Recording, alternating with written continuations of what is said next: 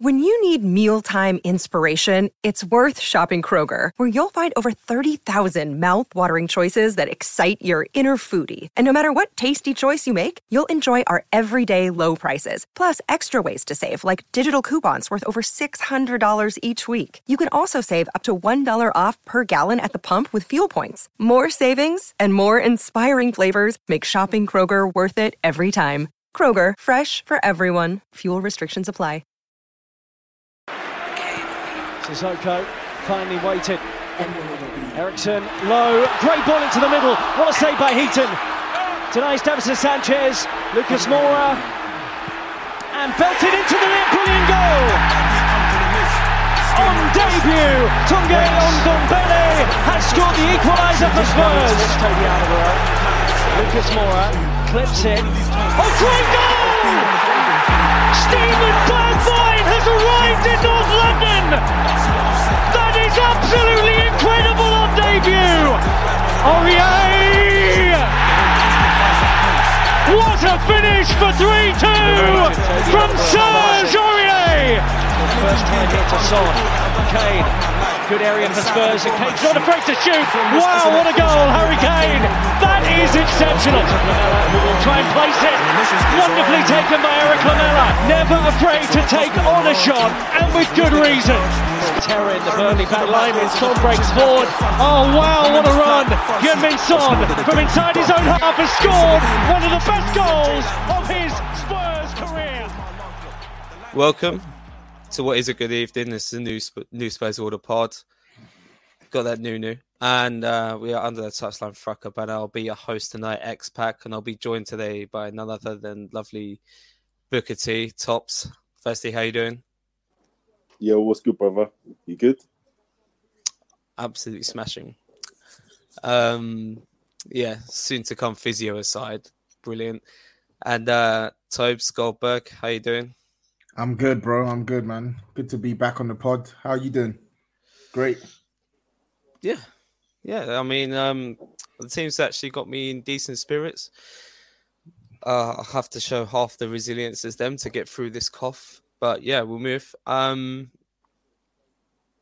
I don't think there's anywhere else to start other than the the most recent game. Obviously, we just uh, progressed to the Champions League knockouts needing only a draw away at Marseille. Um, obviously, going into it, we have a lot of ops waiting to send their memes, send their bookmark tweets, whatever. There's a lot of ex Arsenal players. We've got injuries. Da da da. Firstly, Tobes, uh, I wasn't gonna. I was gonna say like, were you confident going into the match, but I think that's almost um, almost the easy answer. But once you saw the lineup, um, how was you feeling going into that? When I saw the lineup, I was annoyed, um, but still expected that Spurs can do enough here to to get three points. Um, as my brother Tops will will will allude to uh, once he speaks, he he wasn't optimistic, and to be honest, when I looked at how the first half unfolded, I I could see why he wasn't optimistic. But even why was, why was you optimistic? Yeah, I'm here, playbook. Was, yeah, yeah, you can be here. You can be here. I was the reason, and I'm gonna continue now. The reason why I was optimistic is because this is Marseille. This is not Barcelona. This is not fucking Man City. This is Olympique Marseille, and it's a rubbed out version of Olympique Marseille. People are telling me that a 50 year old Payet is going to dunk on Spurs, a 60 year old Sanchez is going to dunk on Spurs, a 50 year old Kolasinac is going to shackle Spurs. Bro, listen, as poor as we play, I always knew that like all we need to do is just just put in just a comp. All it takes was a competent performance would beat that Marseille side. Do you get what I'm saying? And the lineup just not for the first time, not for the second time, not for the third time this season. Antonio Conte keeps struggling to pick like he keeps struggling to pick like the best or the most suitable lineup. There's there's not there's been way too many times this season where we've said to ourselves, "Oh God, even if we win today, like I think Conte's got the lineup wrong." It's bare. Like look at the look at the lineup. Like Ryan Suss or Ryan Shokignon, what Ryan Suss. Let's go with Ryan Suss because that's what Yaw. Yeah, because the other nickname is Force, but yeah. Ryan Ryan Ryan Suss because he bloody is suspect when it comes to football. Yeah, bruv, he's not even good at left wing back. Why is he playing right wing back? So that's the first point. The second point as well, Lucas Moura. This guy, since he's come back from injury, he's been on a one man mission to remind people why why he was sent to Azkaban um, towards the back end of last season. The guy is cheeks. Bryan Gil has actually come on and has actually made a, a difference in some of the matches, some of the cameos he's had. Why is it Lucas Moura that deserves to start? So yeah, man, I just I, I didn't like that. I didn't like that at all. But everywhere else in the team, I thought he got it. He got it right. Yeah, yeah, there was a few weird chops and changes. You had Dier moving to right centre back, Lenglet ah, that was good. centre. That was. I thought that was good. Yeah, I thought that was the good decision. That, that was the right decision because he couldn't. There was no way on earth he could. There's no way on earth he could play Sanchez again. Impossible. You cannot play that calamity in a game of this magnitude. Impossible. Impossible. Nice little French twang there. Um, yeah, so obviously, I think um, a lot of people wanted him to drop both Emerson and Sanchez on that side. Ball progression down the right hand side was pretty much impossible with those two playing. So him chopping that around, I like. I personally liked the intent from what I saw from the lineup. There was a lot of players who I thought could, you know, add some kind of attacking. Again, I'll use the word thrust, even though it sounds a bit dodgy. But this won't be my first or last pause on this podcast. I'm sure. Um, so with that, I was intrigued to see how it played out in the first half. Um, obviously, I'll move over to you, Tops. Um, ultimately, um, break down how that lineup um, and that first half ultimately played out. Uh, uh, hey. did, you, did you boo? Hey man. That's, that's nah. Hey, listen, Tomes, is, Tomes knows why he's laughing. Tops was listen, defeated before a ball was kicked, bro. I'm not, wow. gonna, I'm, I'm, not gonna lie to you. I'm not gonna, I'm not gonna lie to you. Yeah, I ain't ever seen us play an away game in Europe. And I, I, you know what? I sent a load of questions into the group about when was the last time we performed in a in an important away game in the Champions League. And of course, the lads came in. They came through. They all confirmed to me that the last game that we performed in Europe of any importance was Ajax in the 2018-19 season. So that was ultimately the only that was the last important away European game we had played then. I mean, I know we were in the in the Champions League 1920, but it was almost a write-off. Uh, well, you know, you know the name of the game at this point, Owen. So us yeah. going into this, us going into this game, no Romero, no Kulu, no Richie, you know, four changes. I can't lie. I'm, I'm gonna be so frank with you. I saw us getting packed. I literally saw us getting packed. I thought us going to the velodrome.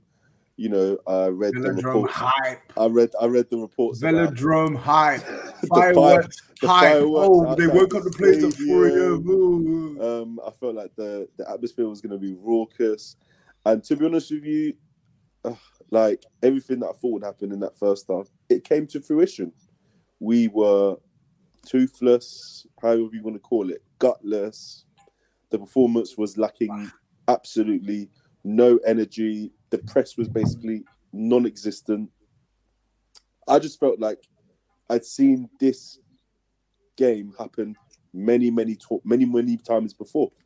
And obviously, when they went 1 0 up, in my head, I was like, I know how this I know how this book ends. But they managed to turn it around. I can't I can't even like tell you that I was upset or I was annoyed at that first half because in truth, based on what I've seen this team do, you know, in the last sort of three, four years, it was a performance, especially when it comes to important games, that I'm just so used to seeing. So I just hope that they can maybe change it up in the second half, um, maybe do something different. Um, you know, Son going off with that injury, which I don't know.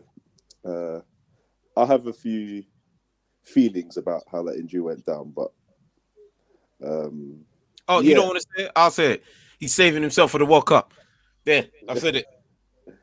hey man, if you go into something if you, if you if you go into a challenge not 100, percent the more than likelihood for you to come out injured in that challenge. If you go in 100, percent then you have nothing to fear. He closed his eyes. Harsh. That's harsh. I, I, I know. He I- literally got. He literally got. Didn't he get like elbowed in the? In the It was in like a shoulder. It was quite It, an it, wasn't an elbow. Come on now. It was Hey, it was man, a hey, man, shoulder. hey, man. Yeah, it wasn't an But- elbow. Look but- at you, Bobby. Have some shape. But- Have some no, shame. No, no, no, no, no, no. To be honest with you, it was a like the injury he sustained. Yeah, it was a bad one. But I don't know. I just feel like I've seen him go into these duels 50-50, maybe even less than 50 in the last few weeks. And to be honest with you, something like this was almost waiting to happen. But it's it's happened. And yeah, that was my really that was that's my take on the first half. I'm I'm just I've said it and I've said it in the pod, I've said it in the group. I'm just so unmoved by this group of players right now. I'm so unmoved. I'm so unmotivated. Like I'm not even gonna say I'm unhappy because I'm still going to games, I'm still watching games, but I just I just feel that like this current group of players will not effectively be able to do what is required of them under Conte. I just don't think they're capable of it. And until I see some real, real changes, I don't think my mood is going to change. Personally, that's it. Well, fair. Um, as we don't have you for too much longer, Tobes, I'll move it back to, uh, to you just now. Like, why, why do you think we played so badly in that first half? Because again, like, you'll have pundits and fans across, like, okay, yeah, Spurs are, you know, they're setting up too defensively again. They're just boring Spurs. They're in a crisis again, just hammering the defensive narrative out. But why for you was it just so, so think- bad?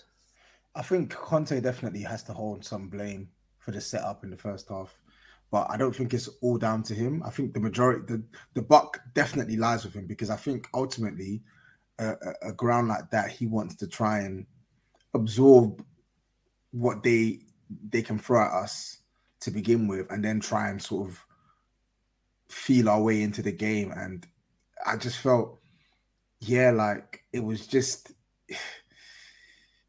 yeah, it was it was it was really bad, man. Like I was, I told you like already. I put my phone on airplane mode, didn't it? Because I was watching on on my fire stick. At halftime, I was seething, absolutely seething, because I'm like to play like that, yeah, in a must in in a people are saying it wasn't a must win game, but like you needed a point, and you're basically playing like you want to get beat. It's just it was embarrassing, man. And I think um I think Conte definitely needs to take some some blame for that, man the majority of the blame. When you look at the the average starting position, when you look at the lack of press, when you look at um, how deep the defensive line was, you have to you have to point fingers at the manager and and just be be frank and say that like, yo, the way you set us up today was was garbage.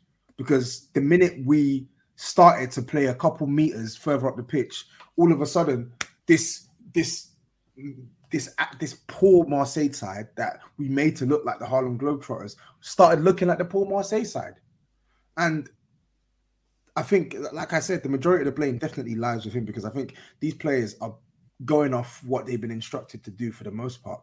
Now, here's where I took on the players because even when Antonio Conte is saying sit back, whatever, we know Antonio Conte is devastating when it comes to coaching counterattacks. We know that he's not a guy who just wants to soak up pressure and just and just not do anything with it.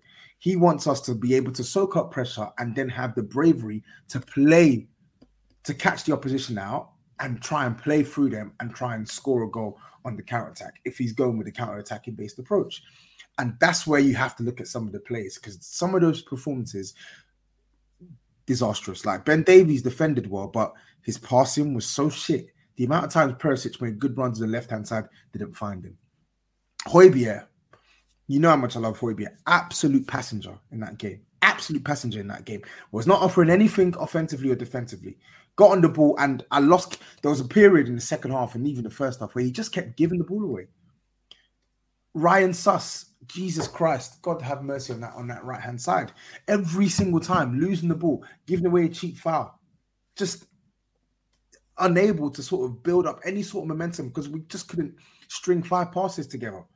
So the tactics are one thing, yes, but players who can't even do basic things, you can't win duels, you can't pass properly, you can't retain the ball, it's a it's a it's a it's a disaster of a cocktail, isn't it? And even the front line as well. Son was doing diddly squat. Kane we just kept hoofing it long to Harry Kane and struggling to hold up the ball a, a couple times. But again, when you looked at the front three, they were just so isolated from the rest of the team.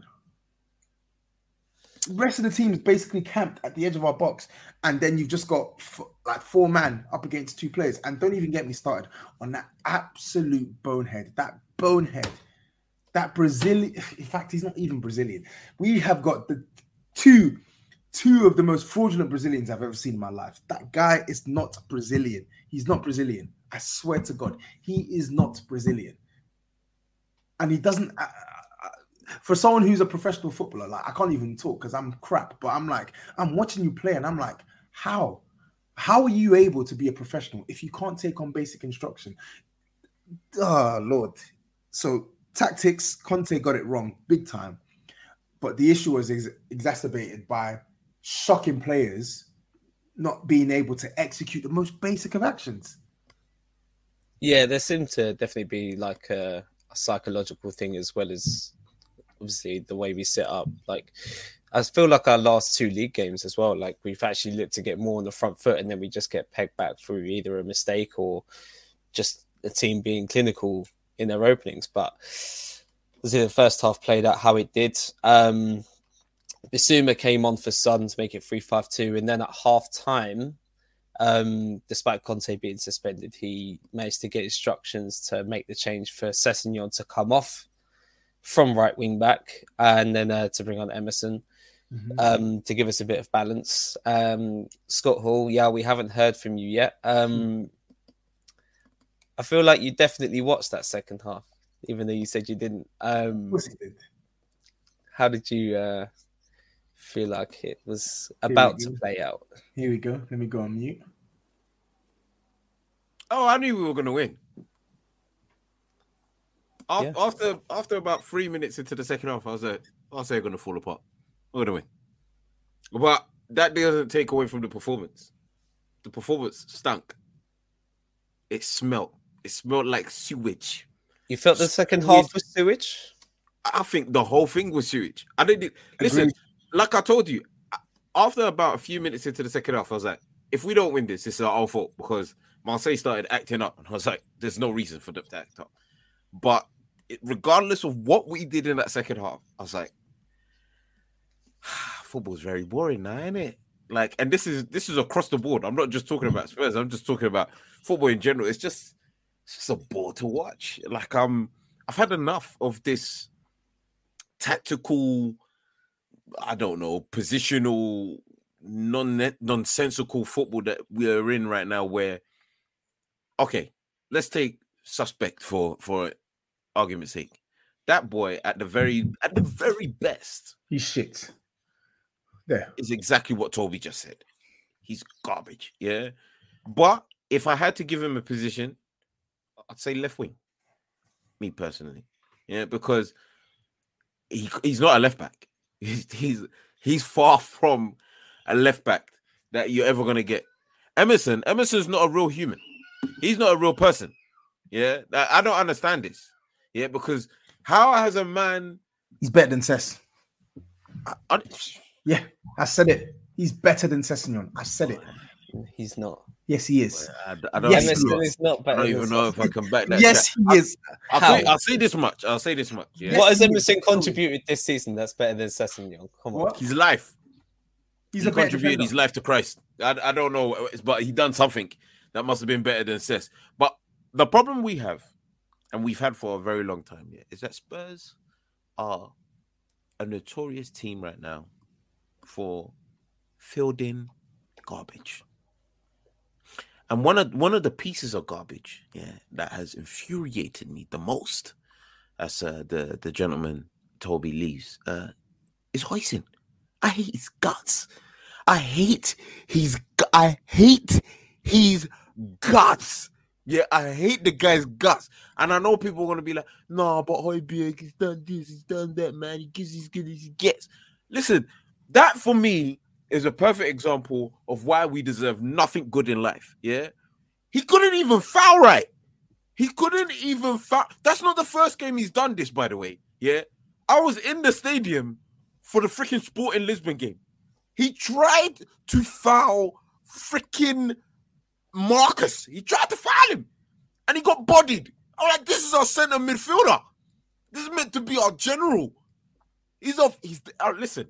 That guy is a walking pussy hole, and I can say that on this podcast, yeah, because we ain't filtered like that. He is a walking pussy hole, fascio, complex, dickhead. Name it all, bruv. He's all of those. I hate his guts. Then you got Ryan Suspekion, who can't even he can't kick a ball. The boy doesn't know what he's doing. He actually doesn't know what he's doing. And then to make matters worse, only Spurs could say, you know what, your left wing back stinks. But just for you guys, we're gonna give you a right wing back that stinks even more. How? How can how? How? And then we made it out of the group. Listen, do you know how bad the group has to be?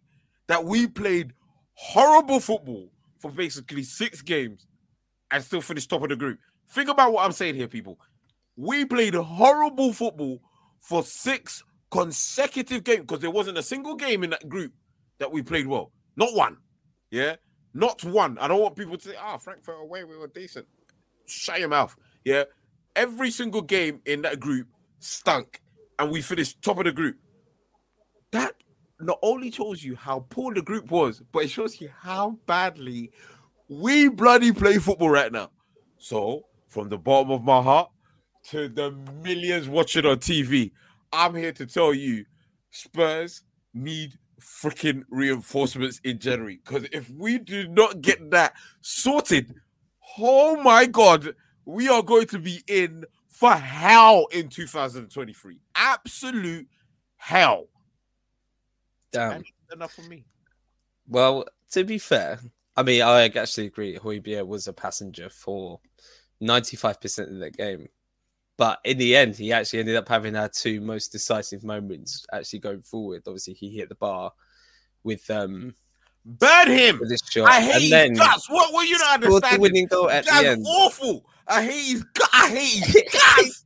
he he's keeps on he's general contributing I mean, in big sake. games, though. You can't Oh deny my him. Of, He's like he's like a reborn Stefan Freund. For the love of God, he's he's awful to watch. And people have said he's had a better season. I've heard some people say he's had a better season than Bentancur. Have some up until about two or three games ago, shame. that was actually true, though. have some damn shame. Look, Tops was in the stadium with me. He saw me in the south stand, and he couldn't the what argue with not one bit of abuse that I gave to this team.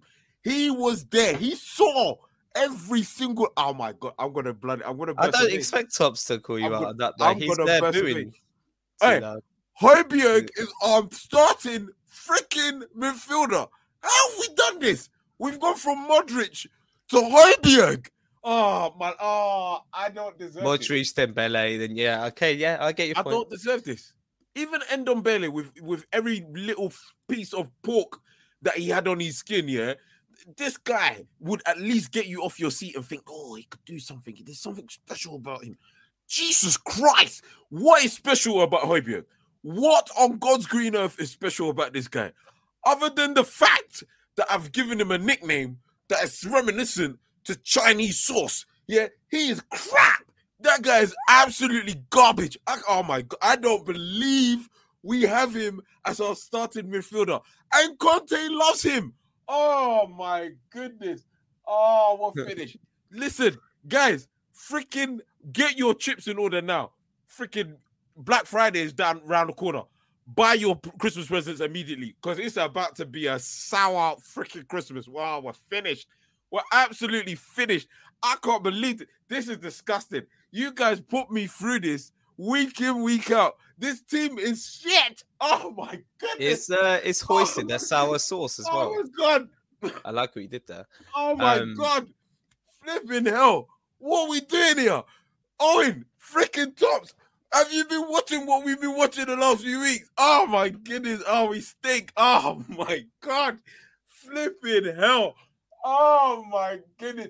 I can't, we're winning games. How are we winning games looking like this? Oh my goodness, bloody hell! You're supposed to. You're telling me Harry Kane is the freaking world class striker. His first shot was at 41 minutes. Oh my god, what are we doing? What are we bloody doing? What are we doing? Did you watch the 90 minutes? You guys didn't watch the Marseille. Yeah, you yeah, watch the of same course. game. You didn't watch the we're a game. professional podcast. You did not watch watch the same game game. as, game as part of our contractual obligations. Yes. That game was awful. 90 minutes of crap. I don't care what the result was. I'm, I'm honest to God, I couldn't understand what was hap- happening. I was watching the game and I was thinking to myself, how are Marseille about to let us win? I don't understand this. We stunk. We absolutely stunk. I'm talking off the plane, first night in Paris. Mm, smells like shit. We were absolutely awful. Jesus Christ.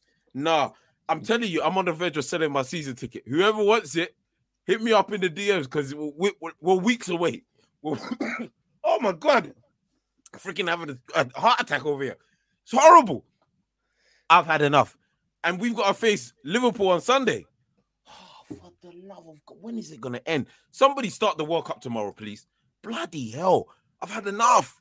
No, that I've World Cup enough. stinks more than our football, to be honest. But Wow. man, I would have Wow. read it in um just a little bit from from the oil burger hoisting diss track version nine nine nine nine nine nine nine. Um, he as, as I say, I agree he was a passenger in that game. I think he's he's obviously one of those that actually doesn't claim to do anything special either. But it's either here or there. He hasn't been good the past two, three, four games. Objectively, like he just hasn't. Maybe I put it down to fatigue, maybe not. But obviously, with that second half, um, play that as we did, as it did, Emerson actually came on and brought a little bit of balance. Um, that's all he needed to do, to be honest, because of how disjointed we were in the first half. And um, Bissouma, fair play, helping us get back on the ball, sustain pressure. Ben Davies was getting forward really well. Wing backs were actually attacking spaces, and the forwards were actually somewhat retaining the ball. I was very critical of Kane in the first half. I don't know what he was doing, um, but just basic decisions were just leaving him. was Like, he would just keep on his, next his turning next into defenders, which were reading exactly what he was going to do. He would just try and force a through pass like straight away through and goal when it wasn't even on. Like Son or Lucas were like, barely even at the defensive line, let alone running past it, and he's still trying to pass, gets tackled, uh, plays a dummy, loses the ball. Like much better in that second half, and um, we just fell back to the basics and the hallmarks of what Conte actually wants us to do in terms of actually playing football. Um, We miss Kulu. And then we- we're, we're nothing. yeah, we we actually over rely too much on Kulusevski as well. We look, we Uh, horrible. We look horrible, lads. We really do. But this is I, why I we actually feel sorry for Bentancur. we've now Mm. turned into set piece FC. And Bentancur was He was quality. ridiculous, by the way. Um, He everything quality. you want from a midfielder, he he was doing it. Like he was the water carrier. He was breaking up play. He was creating chances. I I I, I can't believe he ran himself into the ground this close to the World Cup as well. Like unbelievable performance. Um, but again, as I say, we turned into set piece of C again. We got um was quite early on in the second half as well, like 55th minute. That was a great Perisic. piece, by the way. Perisic, who hasn't even been good this season, has somehow got his seventh assist already. I Yeah, think it might have even been all from set pieces. That's experience. Uh, he can he can play garbage and still deliver a beautiful ball. That's experience. Yeah.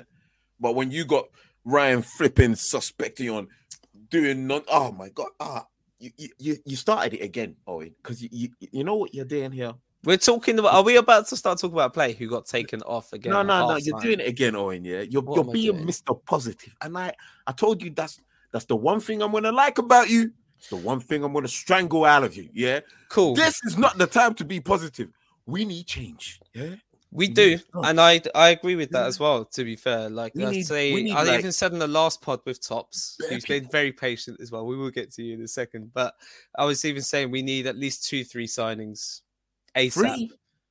We might need four. maybe. I wouldn't even disagree with that either. Um, but I, I've even said in the group chat, like, I'm not even optimistic of good performances until after the World Cup because we're just Yeah, so that- we have to discuss bereft that. of ideas outside Kulusevski. Um, and we haven't addressed his rotation option in the squad. Oh no, let, have, let, it's just not talk about his rotation stuff because because Tops was in the stadium for the Sporting Lisbon game and uh, he was yelling some choice words towards Conte. So uh, I think I think Tops has to let his uh, his view on. You uh, would have wished he was in Marseille then, because you probably would have heard him from the stands. No, Tops is Um, Tops is rel- relatively calm in, in the stands. Uh, he he gives he, he throws like little little jabs, you know, little jabs. I'm I'm the ultimate warrior when it comes into the stands. I'm I, I'm I'm rocking the belts when uh when we're on top. But nah, Tops he's he's he, he threw little jabs at Conte, some nasty ones, some nasty ones. He went after um, Conte's hair, which was I thought that was that was a bit below the belt. You know, you you don't do that to your manager. But I understood. You know, he he was vexed. What Let- I was um, the only thing I was going to say was, I guess my optimism kind of derives from we are a different team from this time last year, different manager, and under Conte with these players, with these newer players as well, we haven't actually we haven't sold ourselves short when we've had our backs against the wall, needing a win. So obviously we had a lot of crunch games at the, towards the end of last season. Arsenal and Norwich included. I know it's Norwich, but I mean the pressure was insurmountable, right? And again, against Marseille, we needed to win, and even performing, we we didn't perform well. We still got a result. Um, so I'm I'm not proud of our performances, but I'm proud of the resilience in this team so far. But we do need help in January, like you said. So again, I'm not even disagreeing with it, but I'm It's resilience against. I'm weak not teams. as critical as you for that second half performance. I guess I'd like to say, like I, I think by and large, again, it being a poor Marseille side, we did impose our football on them well in the second half to the point where we had them overcommitting right at the death.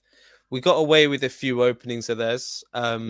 I see Perisic got a good block in, and then Kolasinac showed his um showed his genes from his old club. So that's that's the history of that, and we ended up punishing them.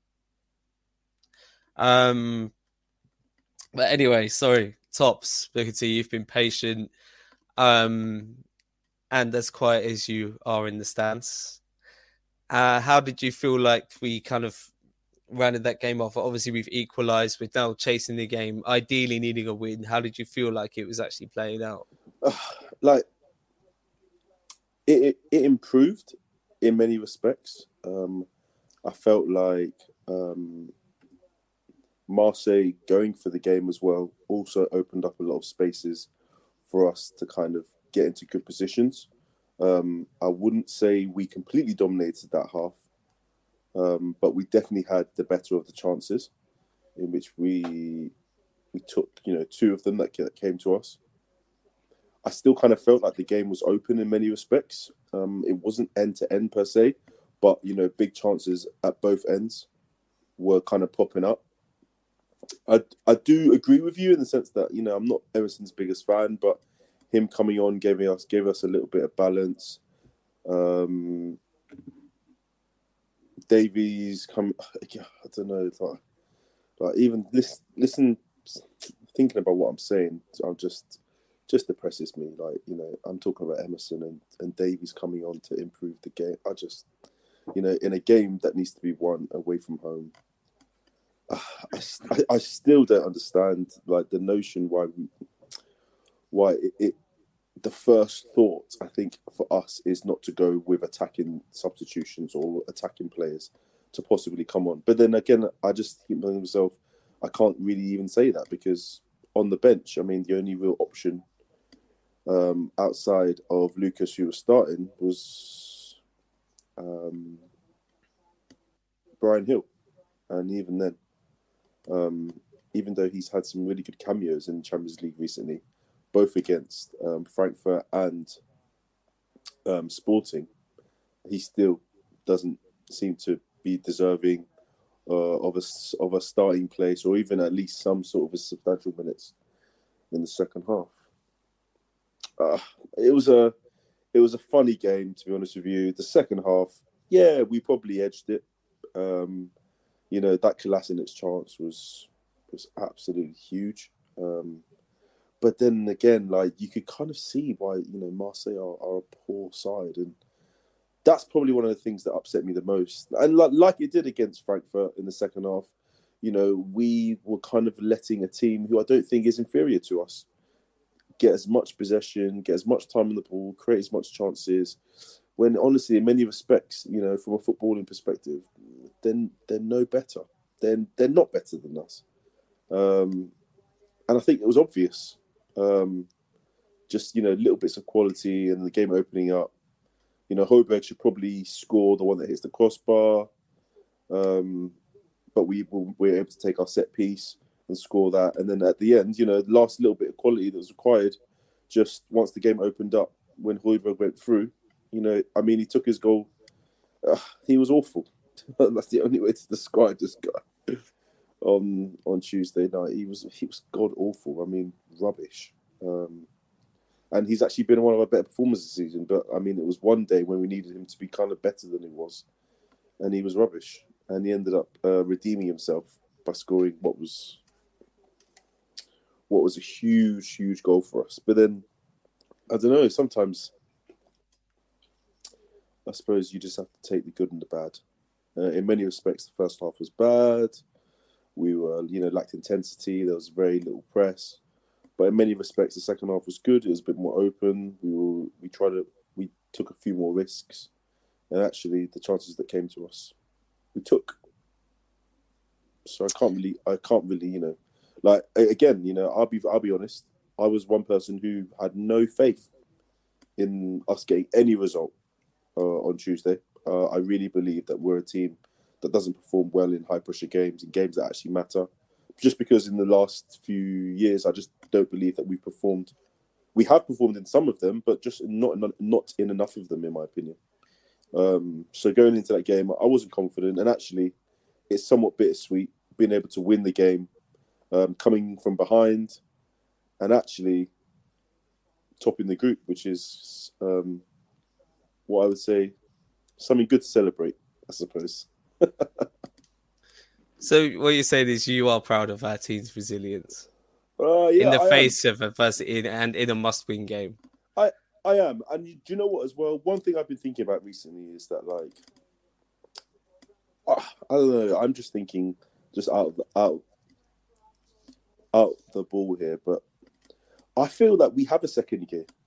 I just I I honestly feel we're just choosing not to go into it because if you look at the way we Yeah. started, we if you, we look at the way we started games, we've started games so slowly, not really on the front foot, but all of a sudden, every single one of the players has the ability, has the energy, has the has the engine to go into the last games, the last 10, last 20, last 30 minutes of the game, and they look like completely different.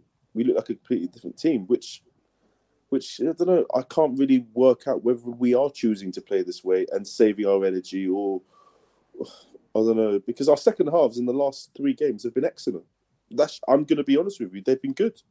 They've been games where we've where we've been either chasing the game or coming from behind or trying to win the game. And actually, the performances that you kind of require over a period of 90 minutes, we've kind of given in the 45 minutes of the last three games. That is against um, Bournemouth at the weekend and us coming back losing, effectively winning that second half, what, 3 1. Um, second half against Sporting, I thought was very good. We were unfortunate to not win that game. And then obviously, again, we won this half 2 0 against Marseille, which can't seem to put my finger on. I don't really know why. Yeah, I think there's there's a lot of mitigating factors, and um, I do think it does stem from, I guess, a lack of quality throughout the side for one, and then a lack of trust from maybe some of our fringe, um, from Conte to some of our more fringe players, players who could have probably made more of an impact, but he hasn't chosen to trust them. Players like Bissouma, Gil, Spence. Um, although he seems to be half right about Gil, um, I think Gil's shown tangibles he can at least be better than Lucas Moura. So, um, yeah, it's it's it's a weird balancing act. Um, but yeah, hopefully we can get that addressed in uh, maybe even in January, as soon as January. We'll get into that um, a little bit later. You obviously mentioned the the Bournemouth game, which was um, a nice segue. So we've done it in a in a slight reverse chronological order, breaking down these games. Um, but I'll use that as a precursor to preview our next um, league game against Liverpool on the weekend. So, with Marseille in mind, um, Conte did, did decide to to start Sanchez and Emerson. Um, Skip and Bissouma also came in to start, and then uh, it was Kane and Son up front. So he went back to 3 5 2. Sessegnon started on the left, and then uh, Lenglet and Ben Davies made up the uh, the defense. So Dier was rested, and obviously Hugo, sober Hugo, decided to start the game. Um, I'm trying to think how we predicted that tops on last week's pod. I, I don't even think even I was confident for that. Um, no, I, I don't think either of us were, but we thought it was a game similar in in away games to like um, Brighton away and, and Forest away, where it wouldn't be a walkover, it wouldn't be an easy game, but it would be one of those ones where you just you you get to that game, you get to that ground, you soak up any sort of pressure, you soak up any sort of um, atmosphere that the that the, the crowd might give you, and you just kind of fuck off back to London with as many points as you can basically grab. And fortunately, in you know those three away games this season, Notts Forest, uh, Brighton away, and now Bournemouth, we've managed to do that. Which honestly is is what I expect. So um, us making it harder for ourselves quietly pisses me off. But again, they're all you know they're all the same three points. Touche. And um, really and truly, even after seeing the lineup, like this is what I mean, where Conte has to take some of the criticism as well, because we've seen so much evidence that Sanchez and Emerson don't work together at all. Um, no, large. I don't even think we started that first half badly either. Um, and unfortunately, I didn't even know who Kiefer Moore was before before that game, other than like he's apparently quite good in the air. um, and he he showed that man. Like um, their first goal was um quite traumatic to witness. And overall, Scott Hall, how did you think that um that briefly played out? If Hey, you listen. watched it, Listen, or that, claims not to have watched it. no, I saw, I saw, I saw the highlights of that game. Um, Mm. and um, listen, the first goal. If I run through the goals, yeah, listen to this. The first goal, we, we got caught up playing a high line. That's th- like this is what infuriates me the most about our, our club. Yeah, we're like push the defenders up so we could be further up. Yeah. Well, he then decides clearly that that's the point to do it. This is the team to do it against, but does it with a black back line of freaking I can't even remember the back line. It was it, I just knew it stunk. But that back line where Sanchez, and this is the thing about Sanchez that annoys me the most. Him coming was- across it to try about- and help.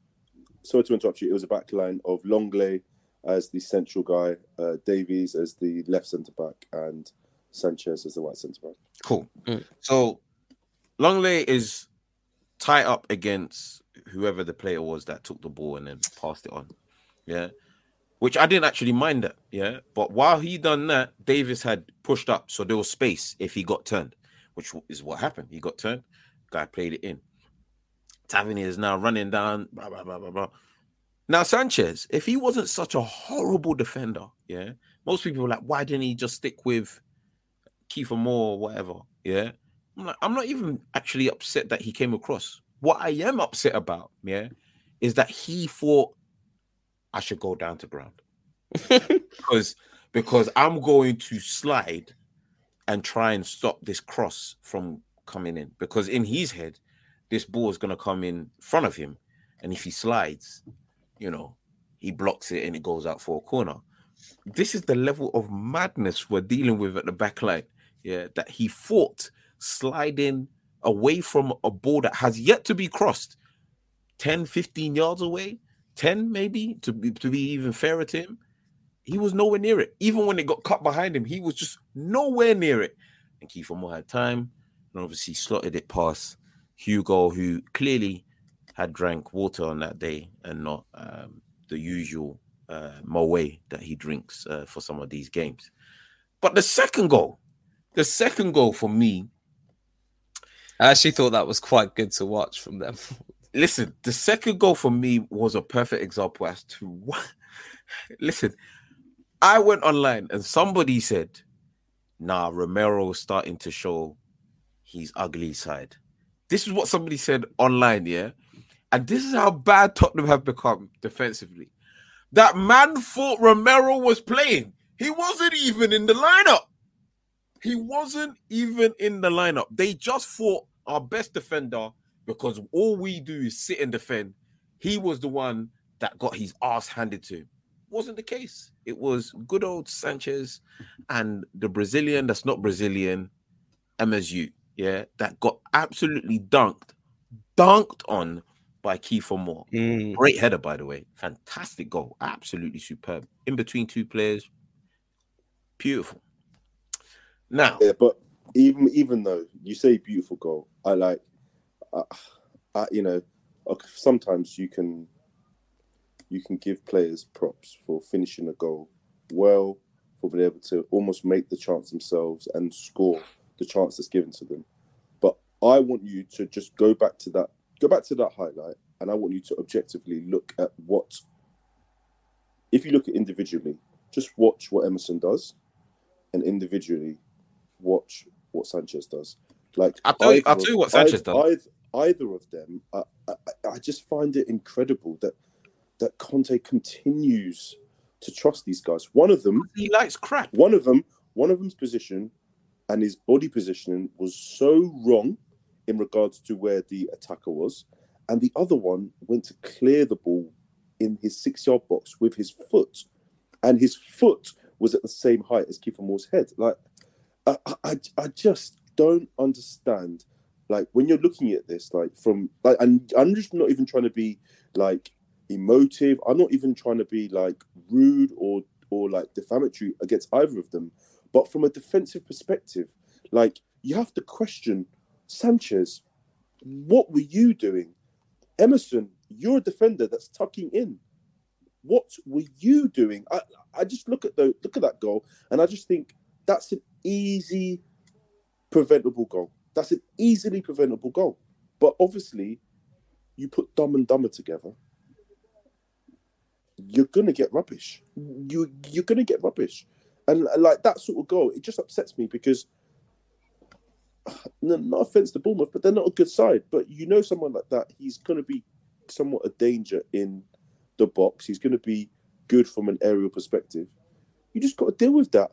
But that's his Either bread and San- butter. Either Sanchez's either Sanchez's positioning is better and he calls and makes sure he reaches that ball, or San, or at least if Emerson's going to actually try and 50-50 with that, Emerson is ev- Emerson is at least going to try and header it, which actually Emerson's done a number of times in the last season and also this season.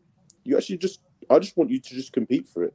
You don't even try and compete, and then when you do try and compete, you put you know you put this lazy leg out in the air to try like you you- you're, you're not going to defend the ball that way. I, I don't know. It's, sometimes when I see this stuff, I'm just like, I can't be watching professionals. I can't. I can't be watching professionals. And if I am watching professionals, why are they playing for my club?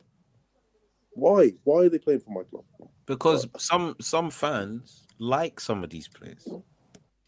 I've seen I've seen fans online literally say, "Oh, "I'm not worried about Sanchez starting. We've kept eight clean sheets with him." Yeah, big man, stop that. Water is wet. Yeah, don't don't don't talk nonsense. Yeah, what are know, you talking it's- about? Sanchez. It doesn't even take a freaking genius to see that Sanchez stinks. He's ass. He is wet wipes that have been left out in the sun to dry. Yeah, he is absolutely awful. The guy is horrible. So, all right, cool. You know this whole thing of you know, you know, communication and partnerships and all that kind of stuff. That's very important. It's, it's obviously going to be important in football.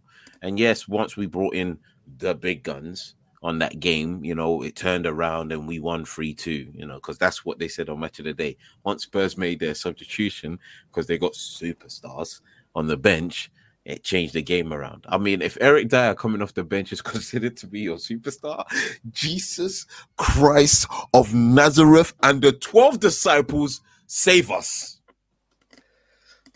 Damn. Um, yeah, it's good that you alluded to subs. Actually, I forgot to mention. Obviously, um, Lucas Moura coming up for Skip, superstar Moura coming up for Skip at halftime. Skip played an interesting role in the first half. Obviously, Bissouma was deeper of the three midfielders. Skip was basically right wing at times, kept on getting the ball in good positions, but ultimately he's he's not that guy to create or Why play that final third pass. It was Why would you play Skip at right wing? I, I, listen, I don't actually have a problem with Conte, yeah, but there are decisions that he's making yeah, that I'm like, yo, big man, you're pushing the boat now, yeah. I'm Skip just looking at him a little bit sideways sometimes. Like I don't want it to get twisted to say like, oh, I Listen, want him out. But we look we look at him sideways. The the next thing that happens is we bring back Poch, and I promise you, we bring back Poch. I'm getting arrested. I'm getting arrested because I'll punch him up. I, I don't want this guy returning. No way, no how. I've had enough of that nonsense. I'll punch him up. I'll definitely happily go jail if there's a return of Poch. Happily, One million. It'd either be him or Thomas Tuchel, another former Chelsea manager. I'm not. I'm not having. I'm not having Tuchel come after after what he he tried to do with Conte. Impossible. Can't come right here. You get punched up for them kind of things.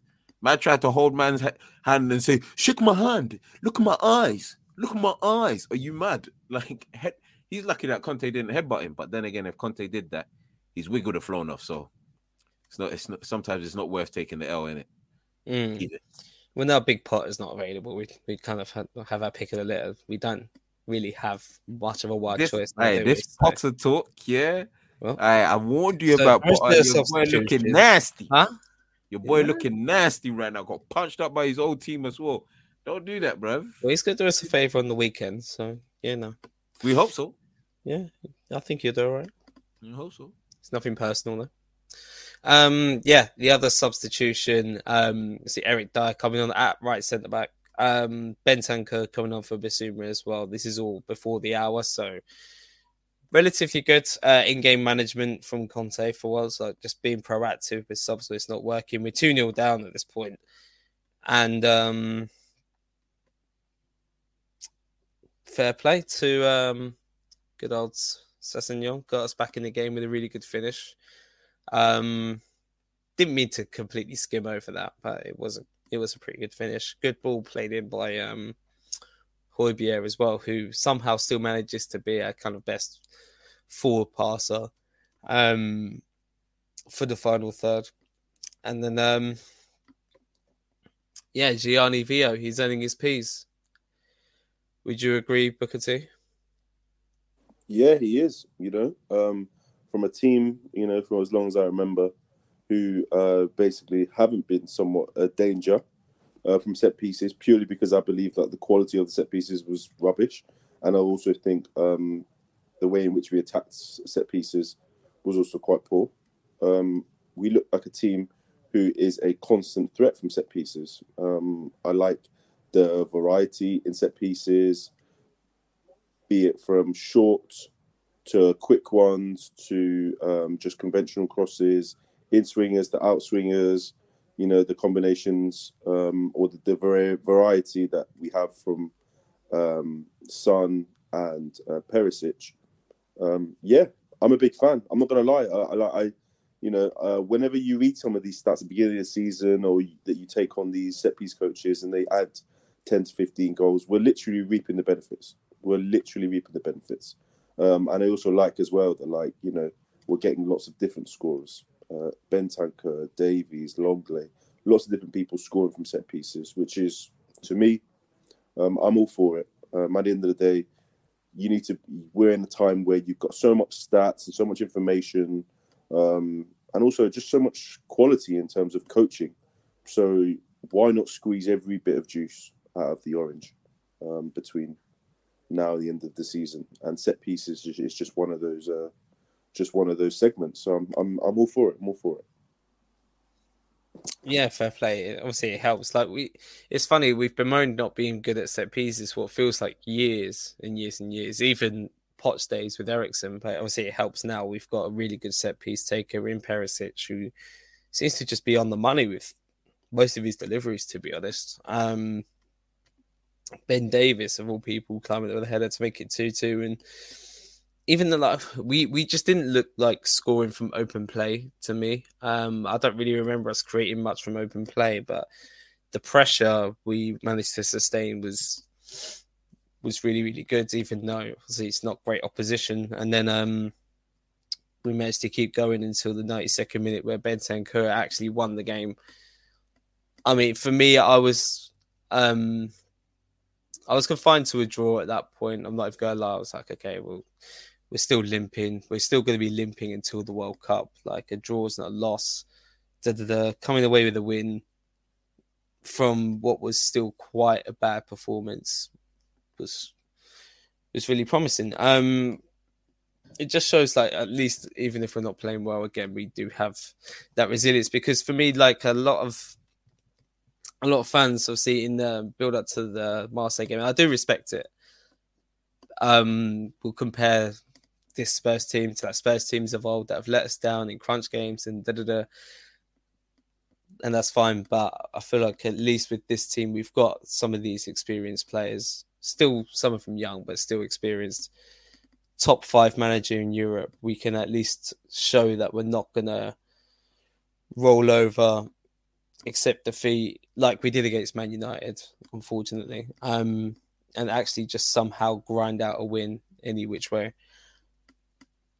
Um, yeah, I really, I just really hope we do get reinforcements soon because with at least two or three, I don't even think we need four. At least two or three new additions, we can really be challenging, to be honest. Um, but, but, we but, can't um, afford any misses. What do you think has been the biggest in your opinion, then, what do you think has been the biggest issue? Because uh, how can I put this? You know, maybe like a Croker Docs question here. We looked at the summer as being, you know, somewhat positive, and some people, you know, they called it good. Some people called it a poor window. But one of my biggest qualms was that our first eleven hasn't immediately improved, and Conte clearly doesn't trust some of the reinforcements he's given us. But we're looking at a team now where we thought, okay, maybe the first team, first eleven is going to improve. Well, actually, as a result of us getting all these extra players and some other players dropping down, that our squad as a whole has improved. Do you actually mm. believe that our squad's improved? I think our squad is improved. Um, on paper, at the time, I still stand by it being a good window as well, and I still think our first eleven is somewhat improved. Like I thought, and I still think Lenglet's an upgrade on Ben Davies, albeit just. Um, Perisic an upgrade on Sessegnon, even though like I think Tobes likes to think I can really outright defend the guy. Like I just think Sess is better than Emerson Royal, at least. Yeah. But Perisic again, and then Basuma coming in to midfield even though he hasn't been completely trusted by Conte, again, like he is an improvement to what a starting line, ideal starting lineup could possibly be. But um, and um, yeah, for me, our biggest issue at the moment is creativity from the forward line and wing backs from a consistent depth perspective but, as well. Know, like we see it sometimes and uh, yeah. sorry, Tops, I thought you were. No, no, go, go, go, go, go, go. Sorry, mate. I was only really going to say again, um, lack of creativity from the wingbacks, and from on a consistent basis, anyway, and um, creativity at our forward line where we've got no balance without Kulusevski. Um, like the only reason why I wouldn't have graded our window higher than a seven is one, I guess we we didn't get an elite centre back, which I guess we were hoping for, and we didn't get a good rotation option that can link play between midfield and the strikers to just make those basic good decisions to be able to I guess without much nuance, just generally just link play because we've already got potent clinical strikers up top.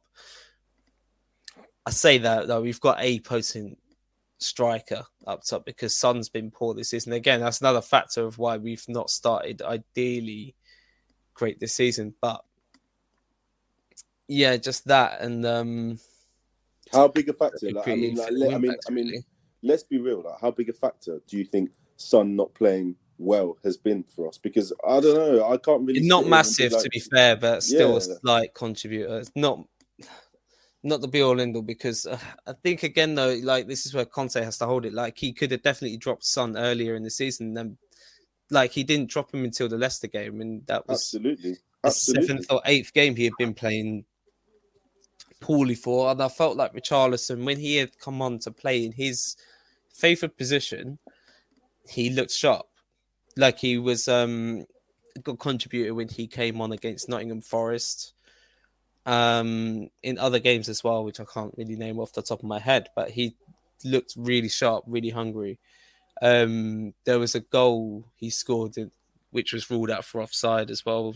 In that game, again, generally he looked sharp.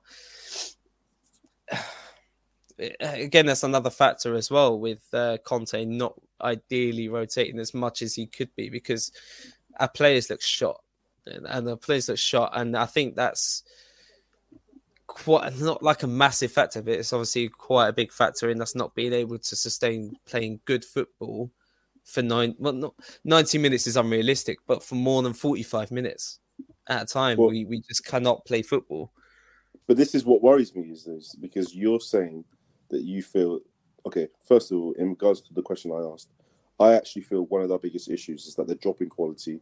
This is why I thought the squad being a squad is such an important thing because I think when you have a squad, yes, you're going to have a drop in quality, but you have guys who can maybe bring your team from a eight or nine out of ten to like a six or a seven. I really feel that the players that are coming in and doing jobs where they need to do jobs are dropping the quality in the team from literally like an eight or nine to like a four or five. And that's where I think also we're really, really struggling.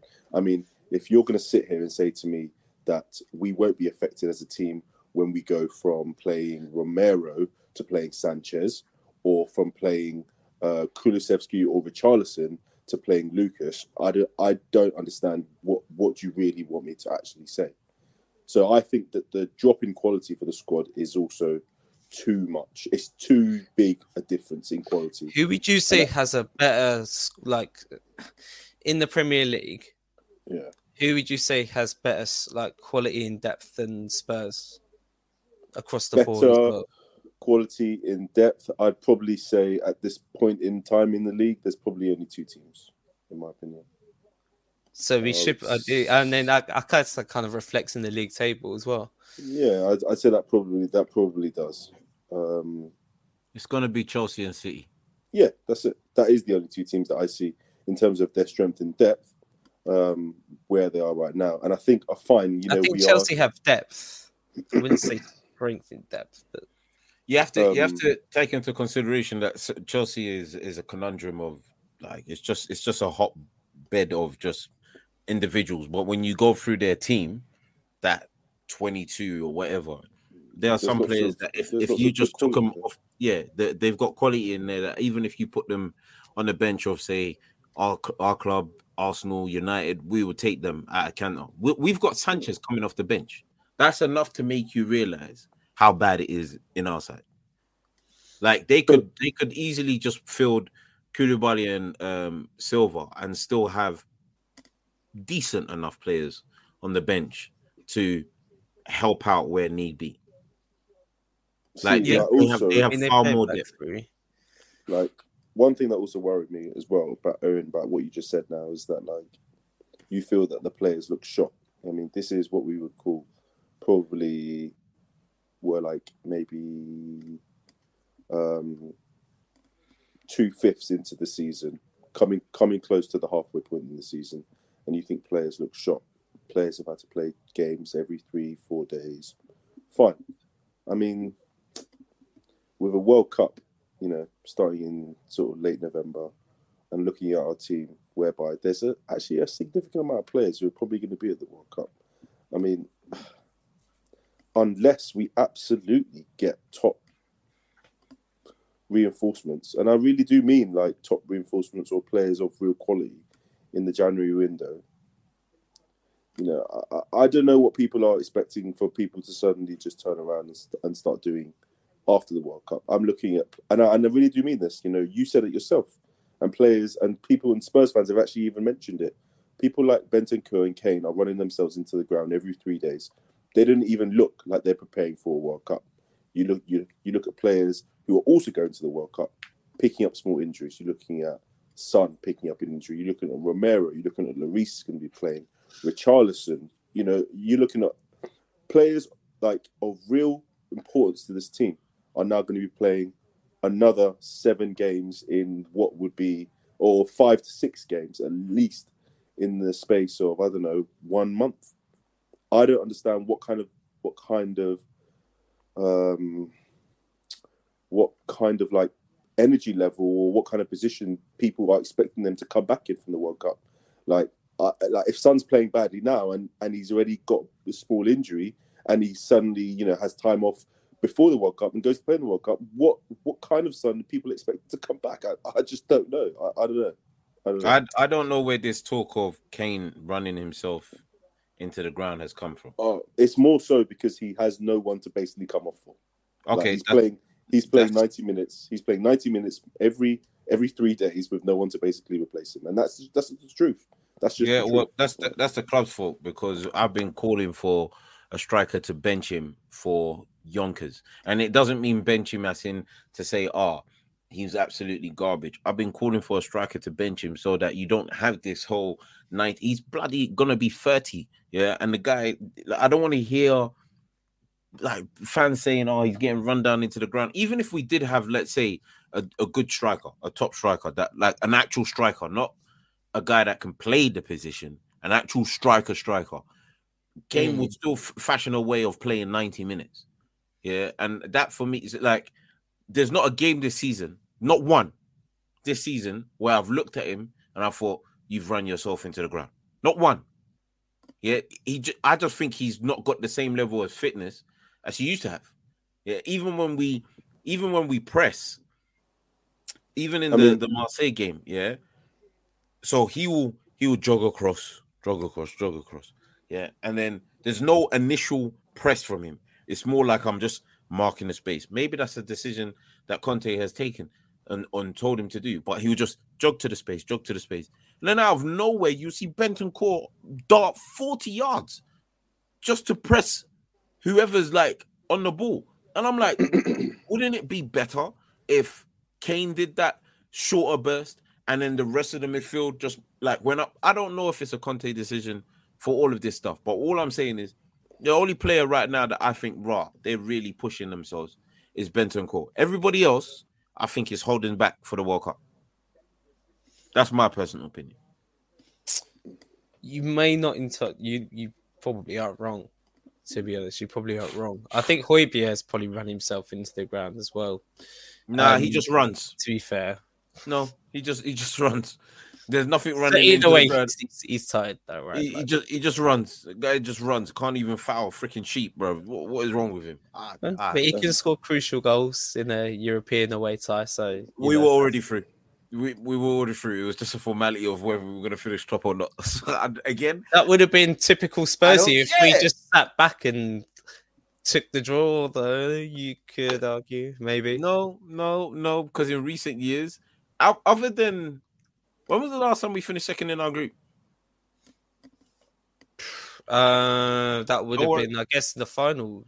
Did we finish top? No, we couldn't have done. No, we finished Barcelona second. 'cause- finished top. Yeah, f- Barcelona the finished top. and 18, we- 19 group. Yeah. So what? That's the Yeah. last season we finished second in our group, Yeah, and we finished what top in every other Champions League group that we've been in. no. Oh, so this is the first time we've topped the group. No, We no, finished it? We finished top of the Uh, group. under Harry we- Redknapp. Yeah, under Harry, and when we were um in Real Madrid's group, we finished top. Okay. Yeah, Yeah, not- okay, yeah, yeah. It's not a common occurrence for us to finish second in our Champions League group. I'm just saying. Fair enough. Um, We either do- we either just get knocked out of the groups, or we normally finish top. I'm just, I'm just saying. History will tell you that. I'm just saying. yeah, you know. So it wasn't. It wasn't like I didn't really care. Like I said, if we want to go somewhere, anywhere in life with this club in terms of winning stuff, listen. Come this January, Conte has already said he needs reinforcements. The club needs to back it. Yeah, I, I want. I want big noise in January. I want.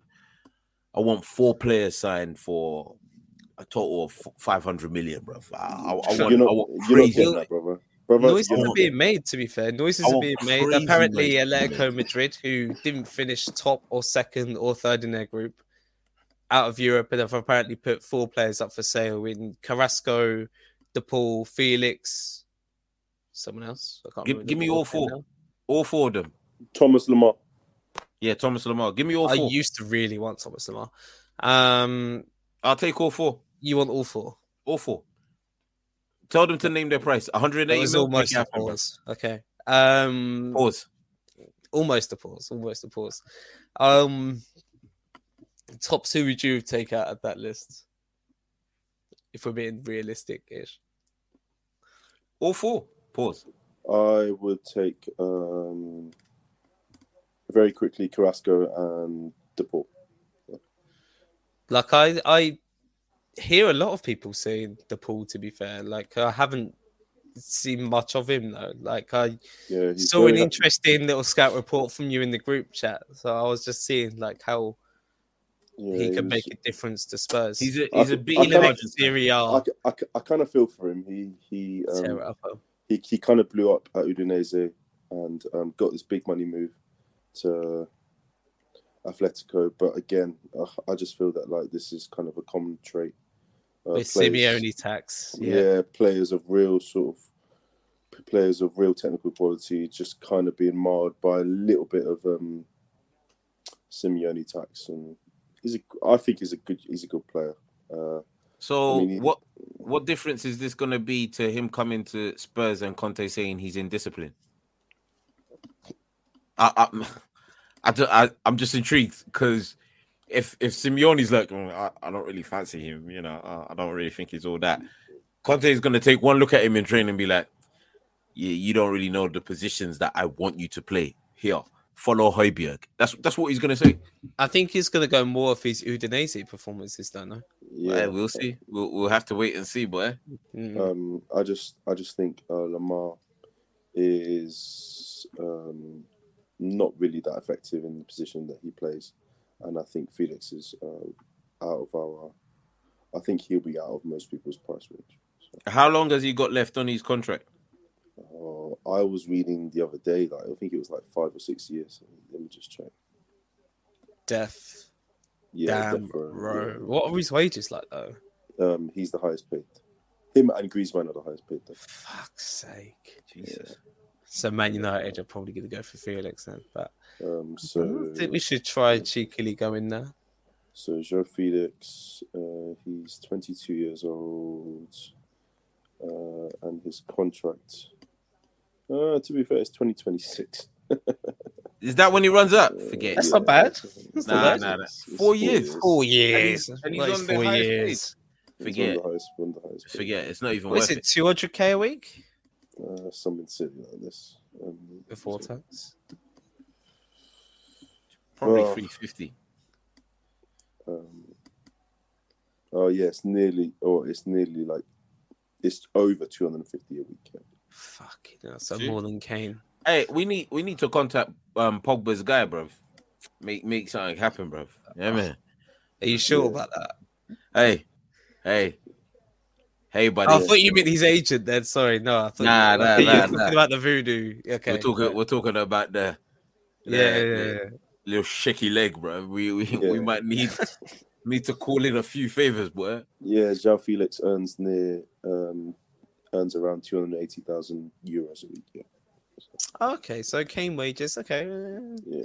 Uh, You know what? The day That's the a- day another player is- comes in and earns more wages than you know that Mook. That's a Uh, hundred I'll- I'll pound. That's a hundred million pound player. To be honest, yeah. He wouldn't would be perfect for Spurs as well. I, I can't help but think that he can do both. He can play as a striker. He can be that guy who drops in between midfield and not and the strikers and links play and can create. And he's a good presser as well, from what I've seen of him at Atletico. Yeah, bring ugh, pay what they want, man. Um, I, I, I actually realistically see it happening, and I would, I do need to see more of DePaul. But from what I've seen of him, which is little, in the scout report that you showed me earlier, tops um willing to take him for a nice price. But yeah Mhm.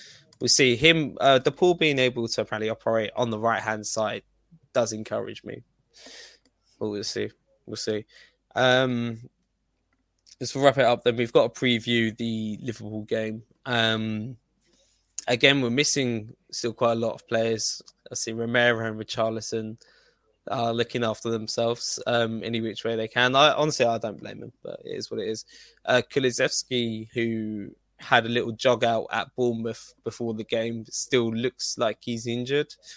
Um, whether we risk him as he's not going to the World Cup or not, who knows?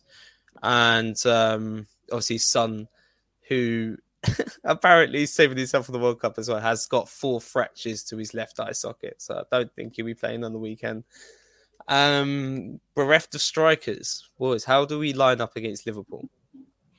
Um, I think we line up with a three-five-two.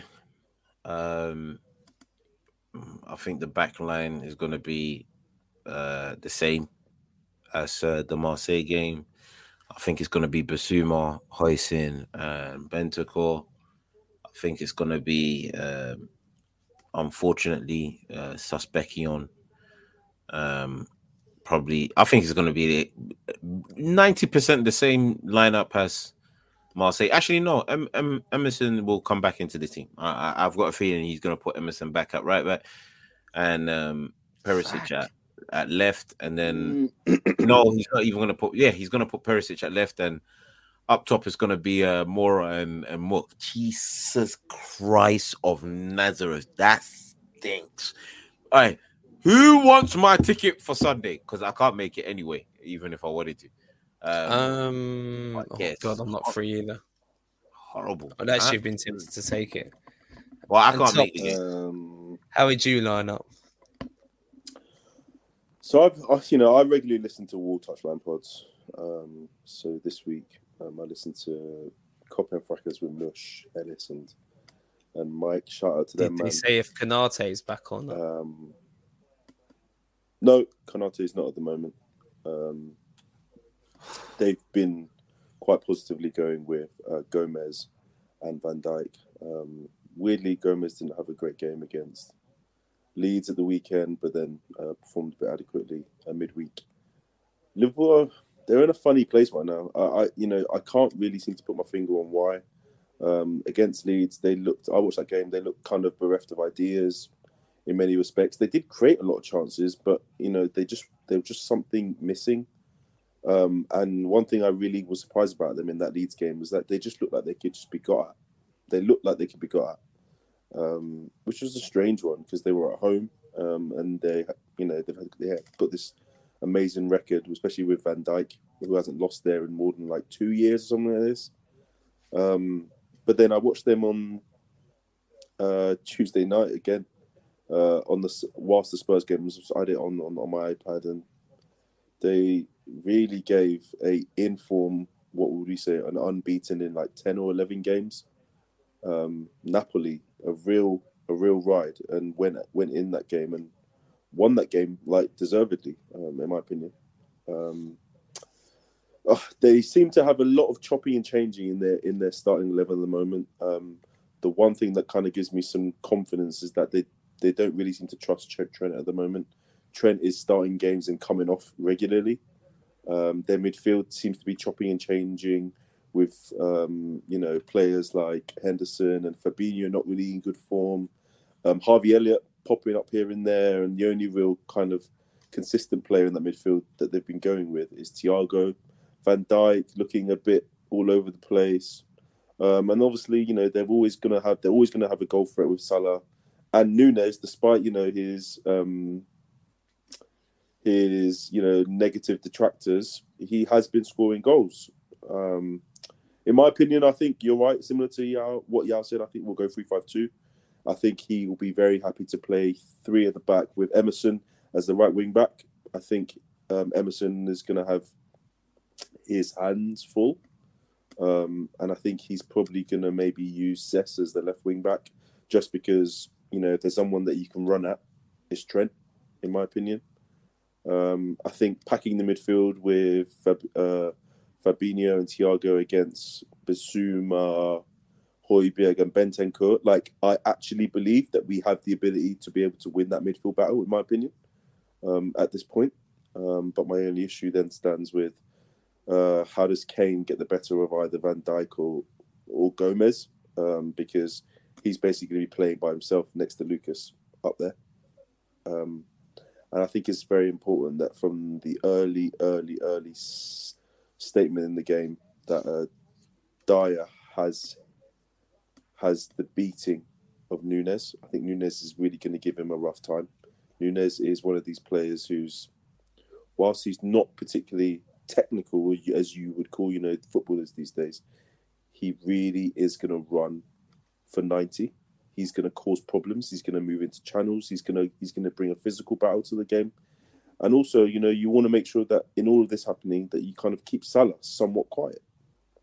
Um, uh, this sort of game, you know, both teams not in amazing form. Liverpool in probably worse form in the league and Liverpool currently like 11 or 10 points behind us at the moment in the league, which is astonishing even at this point.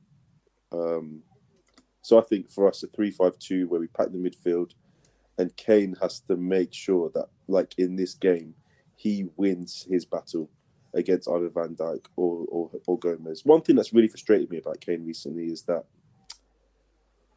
we've needed him to kind of be that focal point to kind of hold the ball up. And in the past, he really has been a player be able to do that. But recently, I've seen him lose battles to all, all sorts of players. You know, he was well beaten against Martinez uh, a couple, like a you know, what was a couple weeks ago. Mm. Um, I didn't think he was particularly good against Sporting in holding the ball up and providing sort of an outlet from the attacking, and even even against um, even against Marseille. Again, I just didn't think that he had the you know the uh, almost like the assertiveness or like the presence to kind of just give us something to build from.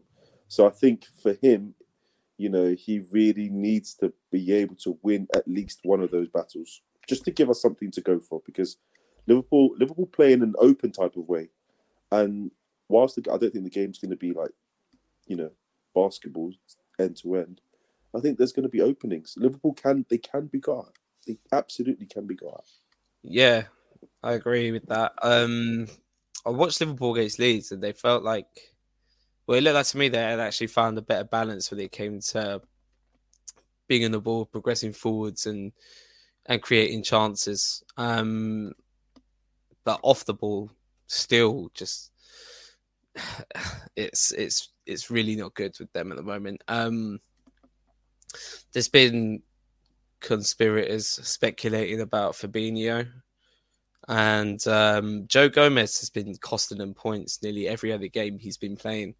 Um, so I really hope Konate's not back because for me he provides them such a such a good platform from their right hand side to be able to play for the play the rest of their game. Obviously, that adds to Trent and Salah uh, going forward as well as any midfielders playing just ahead. Um, I have no idea what kind of lineup Conte will actually do. Like, I take when we played them at home last season under Conte, and we were coming off um, another game not that long ago, and he just completely rotated the side, played a 3 5 2, played on Ndombele and Dele in that midfield with Winks at the base of all players. Um, all three of those players are gone now. Um, it shows me he's willing to rotate for these kind of times where it does look desperately bad in terms of fitness. Um, so I'll plan of go for like what a kind of hopeful lineup from my humble opinion would be. Obviously, Lloris starts. I think the same defense against Marseille starts. So even Dier at right centre back could probably deal with Nunez coming off the left, or he'd be our best player um, that we have available that can possibly deal with that.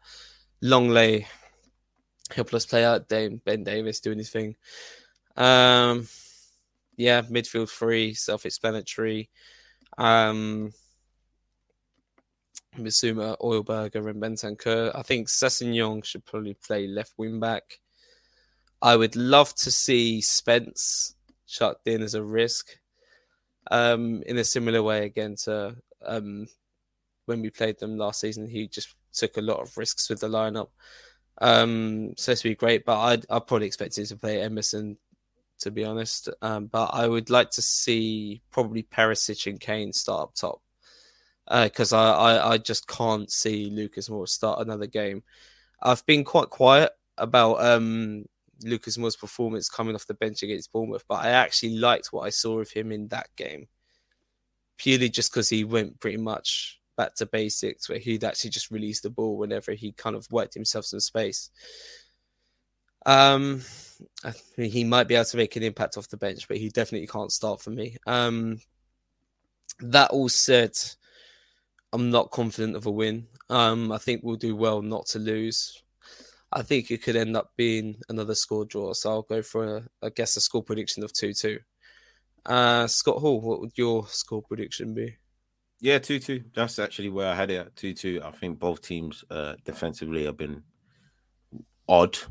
Um, I'm not going to say horrible. I just think they've just been odd to watch defensively, um, both teams. Um, so I think there's goals in this one. A score draw 2 2. What would be nice is we beat them because we haven't beaten them in Yonkers. It's that would be nice for us to win. Um, you know what would be an absolute amazing thing to happen? Um, it will never happen. Never. Never in a million years. For us to win 4 0 and Emerson score two. Because then there's like that that's the that's the killer. That's Liverpool season done. Our the comp worst, that will come from that game will be on the timeline forever. Our worst defender of all time yeah, scoring two goals against them and us winning 4 0. That you, as far as I'm concerned, you can cut your season off if that ever happened. It won't, but if it did, it would be amazing.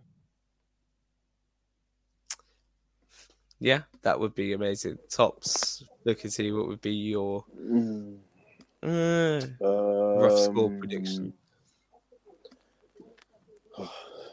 Liverpool don't score as many. I just don't think against teams that defend like fairly ish well, they don't tend to score that many these days. It's usually quite tight. But I feel like at, ho- at home against Liverpool in a game that I think we I think we can get a result in. I think Benton and Kane and Højbjerg can probably put. Uh, I think one 0 Spurs at home. One a tough, okay. a tough, battled, a really battled, hardened one 0 You are such an optimist. I love to one see nil. it. One 0 at home. One 0 at home. Are you going to the game? Yeah, I'm going. Yeah. Lovely stuff. But yeah, well, let's uh, let's hope that the two days off that Conte have given them have actually helped them. Also, they got um. Oh, he gave them Wednesday, two days off. off. Yeah, yeah, he yeah. Did. He did. Yeah. Wednesday, Thursday off, and then they're going to train Friday, Saturday. yeah. According to um the mouthpieces from the club, anyway. Um. Yeah, that was um another new Spurs order pod. Thank you to all of those that were see commenting in the chat, even the spam bots, which I'd love to say I tried to maintain 99 composure through throughout, but yeah, was, there was some possible. There was some dodgy ones there, where. Oh mate, there, there always are. Um, fair play to my co-host, and thank you again to to Booker T and Scott Hall. Brought the energy as always, tapping toes through his cameo. Um, again, tune into our streams every Thursday evening. Audio pod comes out every Saturday morning. Uh, but for now, peace out. Peace. Belted into the net, brilliant goal. On debut, Tanguy Ndombele has scored the equaliser for Spurs. Lucas Moura clips it. Oh, great goal! Steven Bergwijn has arrived in North London. Is absolutely incredible on debut. Oh, Aurier! Sports Social Podcast Network.